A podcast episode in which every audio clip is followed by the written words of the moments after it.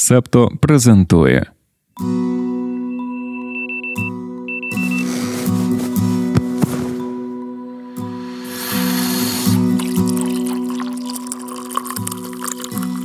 П'ятниця, 8 грудня 2023 року. Ранкове допіо. Випуск 196.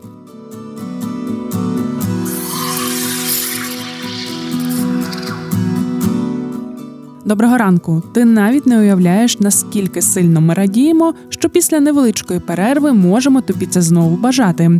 А знаєш, давай ще по-іншому. Доброго ранку в світі, де нарешті більше не існує маленького гвинтика і лікиви. Тепер світ точно став на дещицю кращим, бо у ньому стало менше на одну русню. Розпочнемо сьогодні з гострого. І ні, йдеться не про якийсь з нових епізодів подкасту Голодним не слухати. Там наразі нічого гострого. Навпаки, у четвер вийшов епізод про сир, де дослідниця сиру Оксана Чернова розповідає, як його виготовляють і чому навіть порода корів може мати значення для цього продукту. Дуже рекомендуємо послухати. А про гостре це про новини з Венесуели. Ось вже майже два роки українці та українки повторюють західним країнам. Ви зараз дозволяєте Росії та Путіну робити все, що вони хочуть. Чекайте, що й інші диктатори та авторитарні режими також почнуть виходити з берегів. Ось ілюстрація цієї тези не забарилася. Президент Венесуели Ніколас Мадуро привласнює території сусідньої Гаяни, санкціонувавши у вівторок розвідку нафти в районі, який є предметом суперечки з Гаяною. Цьому передував референдум, інструмент, який також дуже добре відомий Україні, як той, що може використовуватися авторитарними режимами для псевдолегітимації їхніх злочинних дій. Зараз спробуємо розібратися з усім, що вже відбулося та відбувається. Почнімо з інформаційної довідки про країни. Венесуела офіційно Боліваріанська Республіка Венесуела, держава на північному узбережжі Південної Америки, складається з континентальної суші та багатьох острівів і острівців у Карибському морі. Острови та острівці часто офшорні. Площа Венесуели становить більше 900 тисяч квадратних кілометрів, а її населення у 2022 році налічувало майже 29 мільйонів людей.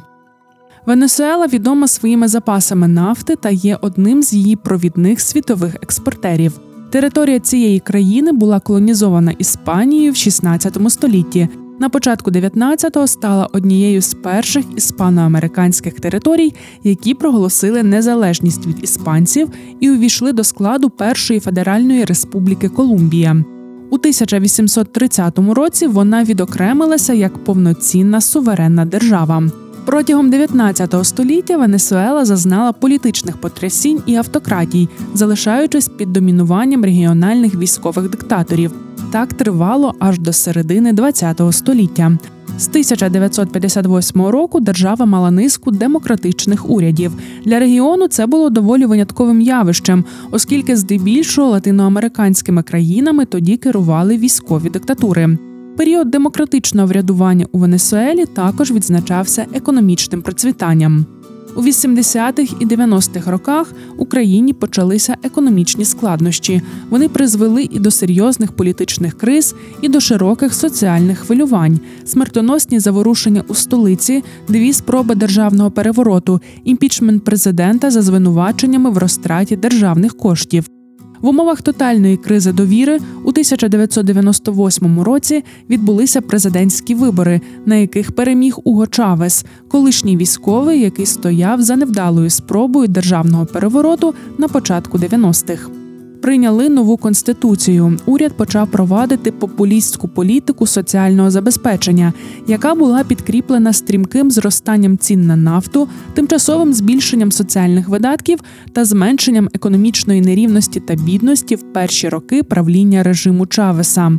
Однак вже у 2010-х бідність почала стрімко зростати. Президентські вибори 2013 року після смерті Уго Чавеса пройшли в неспокої. Тоді з дуже невеликою перевагою переміг Ніколас Мадуро, який раніше тимчасово виконував президентські обов'язки. Кандидат від опозиції, зважаючи на невеликий розрив, відмовився визнавати перемогу Мадуро. Він наполягав, що результати сфальсифіковані та вимагав перепідрахунку. Такі вимоги підтримали Сполучені Штати Америки та Організація американських держав. Венесуельська ЦВК таки підтвердила перемогу Мадуро і розпочалися протести. У столиці відбулися зіткнення військ Нацгвардії та студентів. Війська застосували сльозогінний газ і пластикові кулі, щоб розігнати демонстрантів. Студенти ж бурляли у відповідь шматки бетону та каміння. Влада Венесуели придушила демонстрацію у всій країні. А президент Мадуро виправдовував застосування сили тим, що йому загрожує переворот. Щонайменше сім протестувальників загинули. 61 людина зазнала поранень, сотні заарештували. У 2018 році Мадуро, начебто, переобрали, але результати цих виборів є ще більш суперечливими ніж попередніх. Організація американських держав схвалила резолюцію, що визнала його президентство нелегітимним і закликала до нових виборів. Деякі країни відкликали свої посольства з Венесуели, а США, Канада, Бразилія та кілька країн Латинської Америки підтримали опозиційного кандидата як тимчасового президента. Росія, Китай і Куба підтримали Мадуро. У 2018-му адміністрація Дональда Трампа запровадила жорсткі санкції проти Венесуели, назвавши його переобрання нелегітимним. Мадуро має стратегічне партнерство з Путіним. Після повномасштабного вторгнення Росії в Україну президент Венесуели обговорював розширення співпраці з державою терористкою.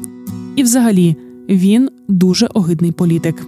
Закінчуючи про Венесуелу, ми додамо, що це країна, яка пережила демократичний відкат і перетворилася на авторитарну державу. Вона посідає низьке місце в міжнародних вимірюваннях свободи преси та громадянських свобод, має високий рівень сприйняття корупції.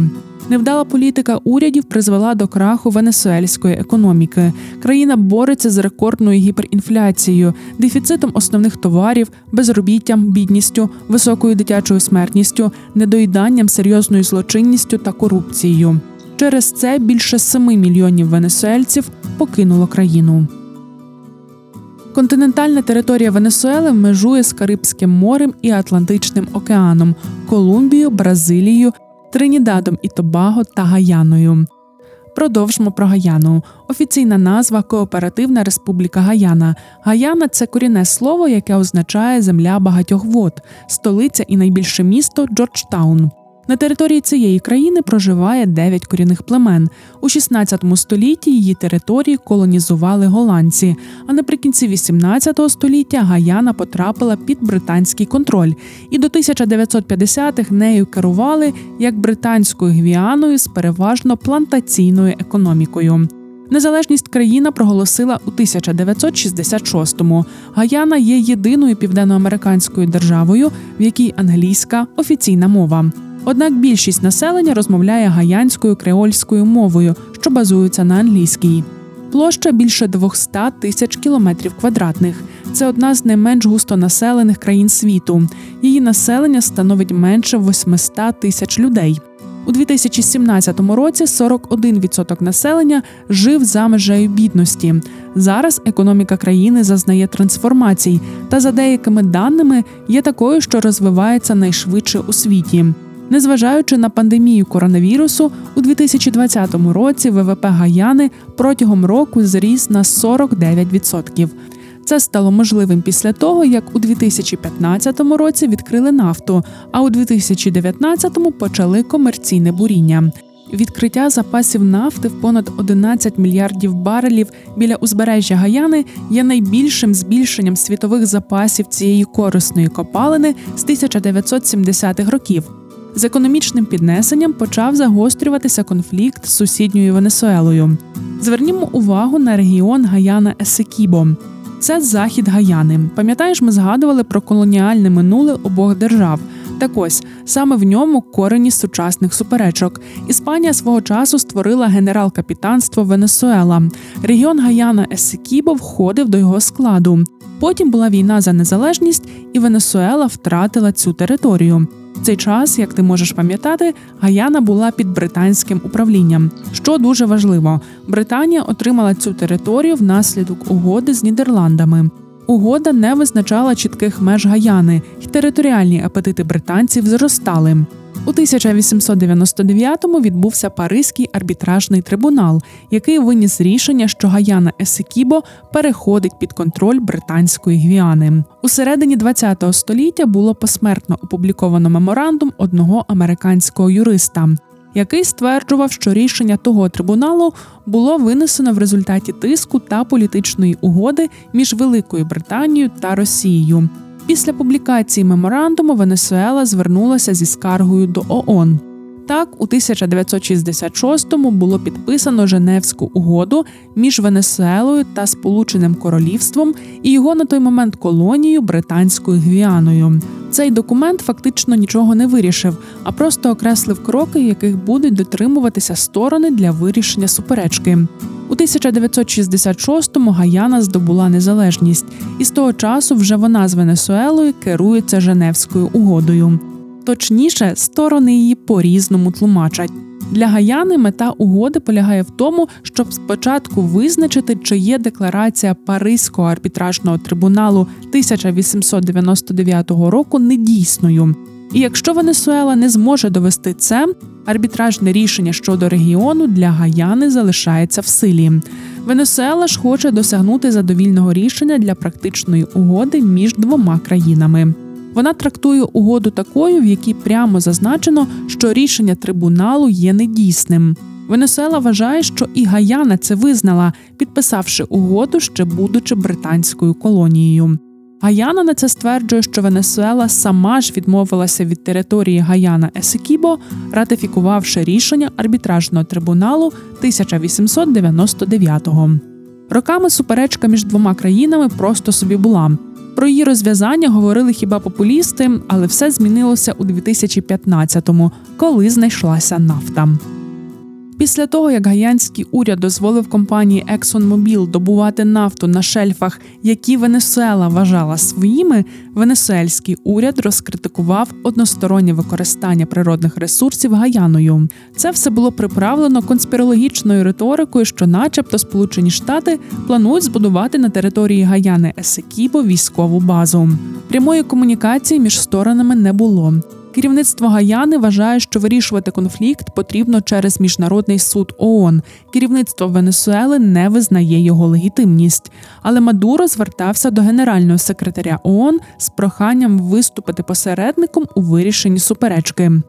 Цьогоріч виявили нові родовища нафти та газу у морських ділянках Гаяни Есекібо, і претензії Венесуели стали сильнішими. Зрештою, 3 грудня Мадуро організував референдум на який винесли п'ять питань.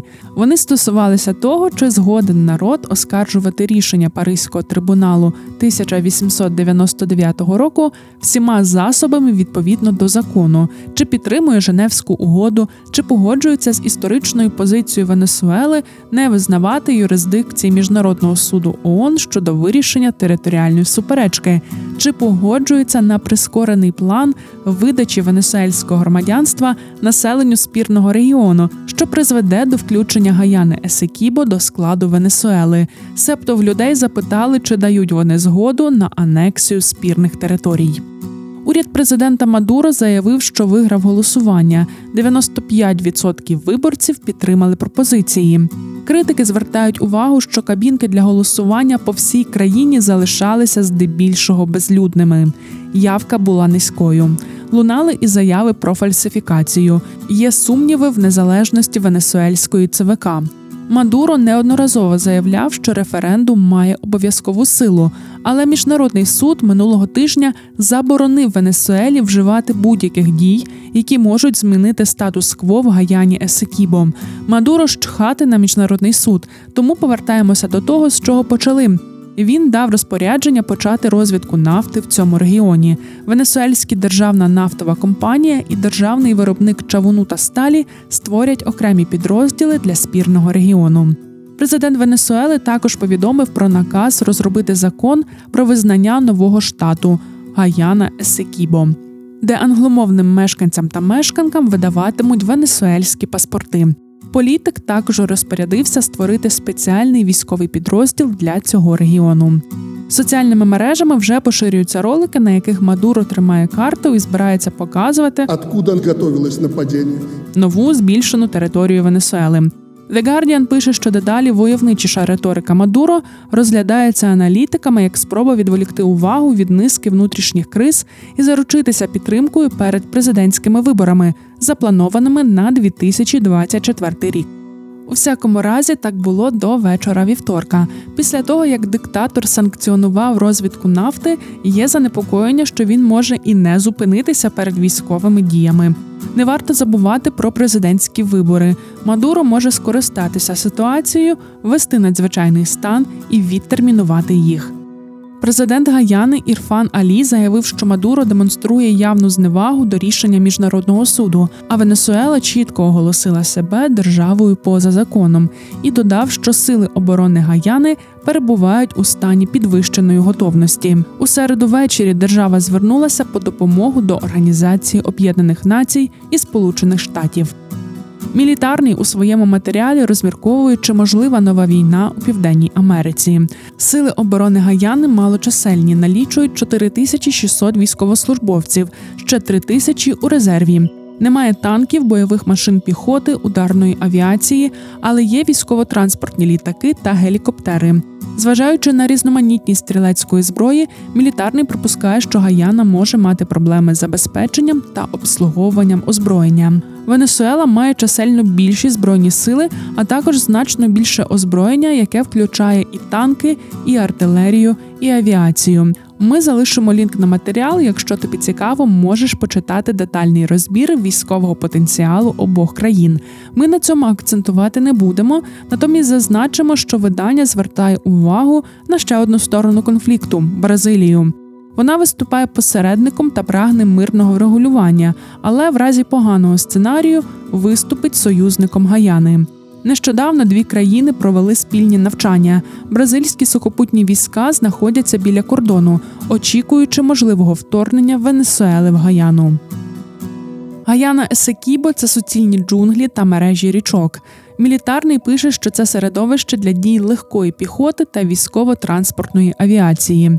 Якщо бойові дії розпочнуться, то гелікоптери стануть невід'ємною складовою війни, а використання бронетехніки буде складним завданням. На цьому за Венесуелою та Гаяною сьогодні закінчуємо. Чесно кажучи, ми думали, що зможемо дещо лаконічніше розкрити цю тему, тож планували включити до випуску ще декілька інших. Зокрема, зараз різні видання та сервіси вже почали підбивати підсумки року. Ми хотіли про них розповісти, але зробимо це у понеділок. Слово року найпопулярніша стаття у Вікіпедії. Ну і Тейлор Свіфт людина року. Зараз час перейти до секретного фрагменту, але ще розповімо тобі, що 6 грудня на День Миколая та Збройних сил України ми перерахували 21 тисячу гривень наш місячний дохід з Патреону та Баймії Кофі на один зі зборів у межах кампанії Гнів Причистий від фонду Повернись живим. Гнів причистий це підсилення ста снайперів для ефективної розвідки та ураження цілей на відстані понад 2 кілометри. В описі до подкасту залишаємо як загальну банку збору, так і ту, на яку ми перерахували кошти. Запрошуємо доєднатися і тебе. Ну і запрошуємо у спільноту Септо. Сьогодні їй розповімо про скасування ембарго на постачання зброї з Сомалі, яке наклали 31 рік тому. Упс. Цю частину можна послухати лише на Патреоні. Доєднуйтеся до спільноти, щоб отримати доступ.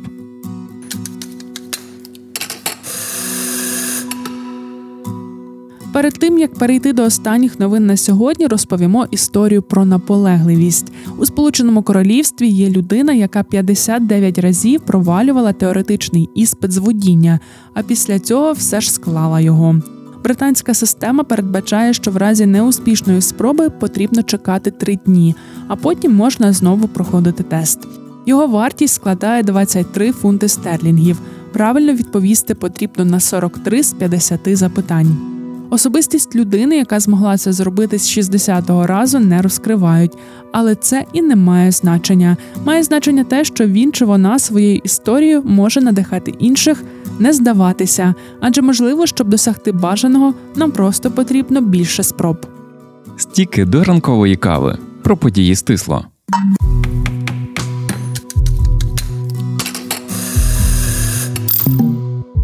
Колишньому американському дипломату в понеділок висунули звинувачення в тому, що він протягом десятиліть діяв як подвійний кубинський агент. Згідно зі судовою справою, Мануель Роча, якого у 2000 році призначили послом США в Болівії, з 1981 року був учасником таємної місії зі збору розвідданих проти Сполучених Штатів. Федеральні прокурори запевняють, що мають достатньо доказів. Вони заманили рочу в низку контактів з агентом ФБР, який видавав себе за кубинського шпигуна. Під час їхніх зустрічей дипломат вихвалявся своєю давньою роботою на користь революції та наполягав, що залишається компаньєру комуністичного уряду Куби. Арешт Рочі викриває одне з наймасштабніших і найтриваліших проникнень іноземного агента в уряд Сполучених Штатів, заявив генеральний прокурор Мерік Гарленд. У французькому регіоні Лотарингія виявили великі родовища природного водню, який також називають білим. Це один з найчастіших видів палива в природі. Нью-Йорк Таймс називає його священним граалем чистої енергії. Водень чарівний тим, що при його спалюванні виділяється вода і немає вуглецю, який нагріває планету. Уряди та компанії у всьому світі роблять ставку на водень як наріжний камінь у боротьбі зі зміною клімату. Жак Піронон, старший науковий співробітник і професор університету Лотарингії, вважає, що йому з колегами вдалося виявити одне з найбільших у світі родовищ білого водню. Таке відкриття викликало сенсацію у Франції. Уряд пообіцяв стати європейським лідером у виробництві чистого водню. Залишається чимало питань, зокрема, скільки саме білого водню є в лотарингії та як його видобувати. Втім, головне зараз це розуміння, що під вугільними шахтами регіону, які залишили в 1970-х роках, коли Франція перейшла до ядерної енергетики, може ховатися багато природного водню. Нещодавно на один з філіппінських пляжів викинуло вагітну великороту акулу. Завдяки цьому людство тепер точно знає, що цей рідкісний вид народжує живих дитинчат. Ці акули, як зрозуміло з назви, мають великі роти і самі є доволі великими, розміром з бегемота. Живуть у глибинах океану, і відомо про них вкрай мало. Цей вид виявили лише у 1976 році, тільки близько ста рибин коли-небудь були помічені людьми. І раніше вважалося, що вони є яйця живородні. Це тварини, у яких при розмноженні ембріон розвивається всередині яйця, яке у свою чергу залишається в тілі матері або у випадку морського конику батька до моменту вилуплення молодняка. І ось вагітна акула на філіппінському пляжі це перше підтвердження, що великороті акули народжують живих дитинчат. Як зазначають фахівці, те, що відомо так мало про таку велику істоту, демонструє наскільки невивчені океанські глибини. Це був 196-й випуск ранкового допіо. Я Дарина Заржицька. Над подкастом також працювали Ангеліна Столітня, Антон Ткачук, Тарас Галаневич, Марк Мостовий, Олег Левій, Аня Ткачук, Олена Паплинська. Почуємося, солодашко. Ви прослухали подкаст Ранкове допіо. Шукайте септо в соцмережах, діліться враженнями та розповідайте іншим.